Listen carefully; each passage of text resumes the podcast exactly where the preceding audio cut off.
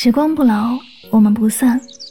Hello，各位亲爱的小耳朵们，大家晚上好，欢迎收听与您相约治愈系电台，我是主播柠檬香香，很高兴和你相约在每一个孤独难眠的夜晚，让我的声音可以治愈你的孤独，伴你好梦，伴你好梦。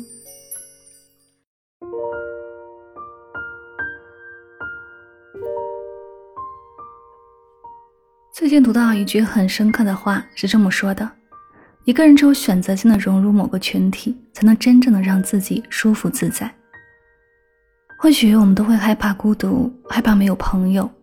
我们也曾经有过这样的经历，想要靠近某个人，于是费心费力的去讨好他、挽留他；想要融入某个群体，于是改变、委屈自己、顺从他人。但一味付出、卑微讨好，最终只会让自己筋疲力竭。我们与其和那些志不同道不合的人一起前行，不如在同路者中寻找真正的朋友。成年人只筛选不改变。前阵子热播的电影《消失的她》，让我们看到了人性的险恶。比电影更让人毛骨悚然的是它背后的真实原型——泰国坠崖孕妇的故事。当时已经怀有三个月身孕的王宁，被丈夫于振东从泰国的一个悬崖边一把推下。要置他于死地，在此之前，这个完美男人突然出现在他眼前，处处处心积虑靠近他，和他闪婚。但精心营造的人设之下，其实是一副魔鬼般的面孔。王宁的故事让我们愤怒、惋惜之余，却也给我们上了警醒的一课：永远不要幻想去改变一个和你不同路的人。就像他和于振东之间的悲剧，其实早有端倪。两个人一开始就不是一个世界的人，一个独立上进，在泰国自主创业并打下一片事业；一个好逸恶劳，想通过赌博来赚快钱，处心积虑的走捷径；一个真诚善良，对世界和爱情都有着朴素的信任和期待；一个自私虚伪，表面上体贴到极致，嘴里却全是谎言和欺骗。在于振东的原生家庭中，他的父亲没有稳定的收入，只能依赖母亲生活。于振东也是如此，他不停地向妻子要钱吃喝玩乐，也理所当然地觉得妻子爱他的话就要给他偿还全部的赌债。那时的王宁没有选择离婚，甚至觉得自己可以通过交流和影响来改造于振东，期待他变得成熟理智起来。可她没能等来丈夫的改变，却差点搭上了自己的性命。所谓志不同不相往来，道不同不相为谋。不是一个世界的人，就不要强行挤在一起。三观不同的人，任你怎么努力，也永远不会是一路人。千万不要妄想去改变一个烂人，也不要试图感动一个魔鬼，因为他们根本没有心。成年人只筛选不改变。我们与其劳心费神的去改变他人，不如和真正的同路人一起前行。志同道合的人才能相伴余生。提起林徽因，很多人会想到她的作品《你是人间四月天》，但抛开作家的身份，林徽因更让人尊敬的是她对中国建筑事业的贡献。她是中国第一位女建筑师，不仅参与了新中国国徽和人民英雄纪念碑的设计，还挽救了濒临失传的景泰蓝传统工艺。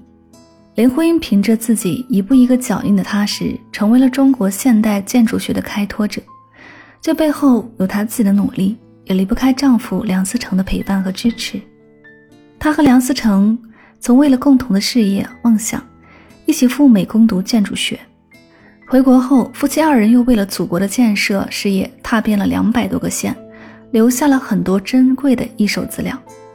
他们在事业上相互扶持，生活中不离不弃。抗战期间，林徽因肺结核复发，卧病在床。梁思成便尽全力照顾他，为妻子学起了做饭，也学会了静脉注射给林徽因打针。林徽因对生命感到失望，梁思成便一次鼓励她，给她爱和希望。和梁思成结婚前，林徽因曾被另一段感情困扰过。她在情窦初开的年纪遇见了才子徐志摩，徐志摩对她展开了猛烈的追求，可林徽因是清醒的。和浪漫多情的徐志摩比起来，林徽因更想要的是一份志同道合、有责任担当的感情。于是他拒绝了大才子徐志摩，选择了那个能和他并肩作战、共同成长的梁思成。当你见过不同的人，走过各种各样的路，见过了辽阔的世界后，便会知道，在感情里，光有心动和爱是不够的。有些人也许会陪你走一程，会惊艳你生命里的某一段时光，但只有志同道合、惺惺相惜的两个人，才有恒心携手走完余生。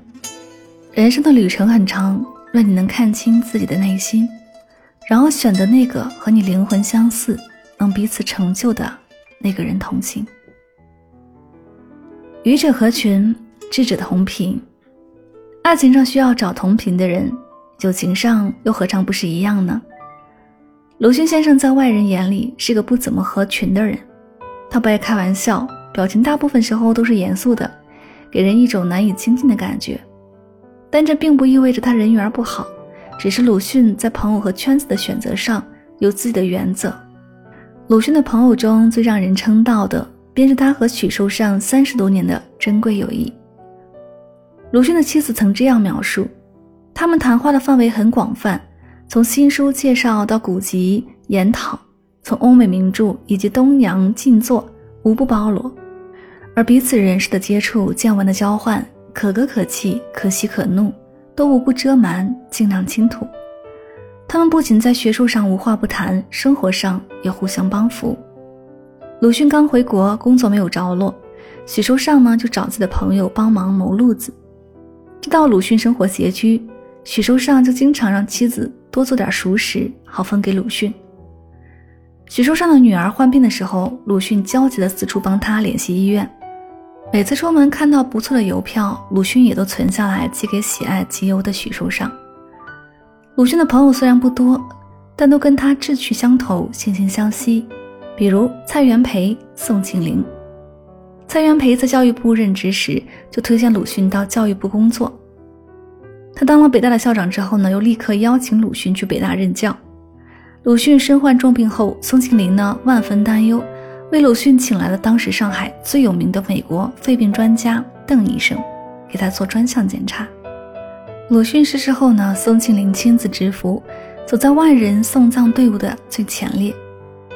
正是他这一举动，使得整个送葬队伍没有一人被国民党当局拘捕。钱钟书曾说：“不必找些不三不四的人，说些不痛不痒的话。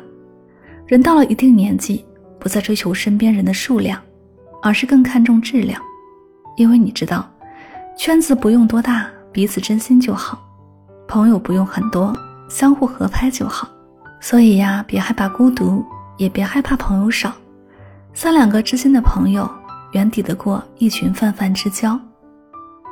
成年人的世界里，每个人的时间和精力都有限，与其去拓宽所谓的社交圈子，结交一些无关紧要的人。那倒不如主动在同频的人那里寻找快乐，在合适的圈子里过舒心的生活。莫言曾说：“想要拥有快乐舒适的生活，一定要让自己有个圈子，找点乐子。”深表认同。一个人过得开心舒服的前提是有一个舒心的圈子。我们无法决定谁出现在我们的生命里，就可以选择让谁留下来。那些不必要的交际应酬，不必花太多时间去客套寒暄。那些志不同道不合的人，不如和他们早点分道扬镳，各走各的路。不是一路人，千万别勉强。你们在一起越久，只会徒增更多的牵强难受。同路的人在一起，你们相互尊重，相互懂得，哪怕只是静静的待着，也会觉得舒心自在。这里是与您相约最暖时光，感谢你的聆听，也希望今天的节目对你有所帮助和启发。喜欢香香的节目呢，可以订阅此专辑。每晚睡前，暖心的声音伴你入眠，晚安，好梦。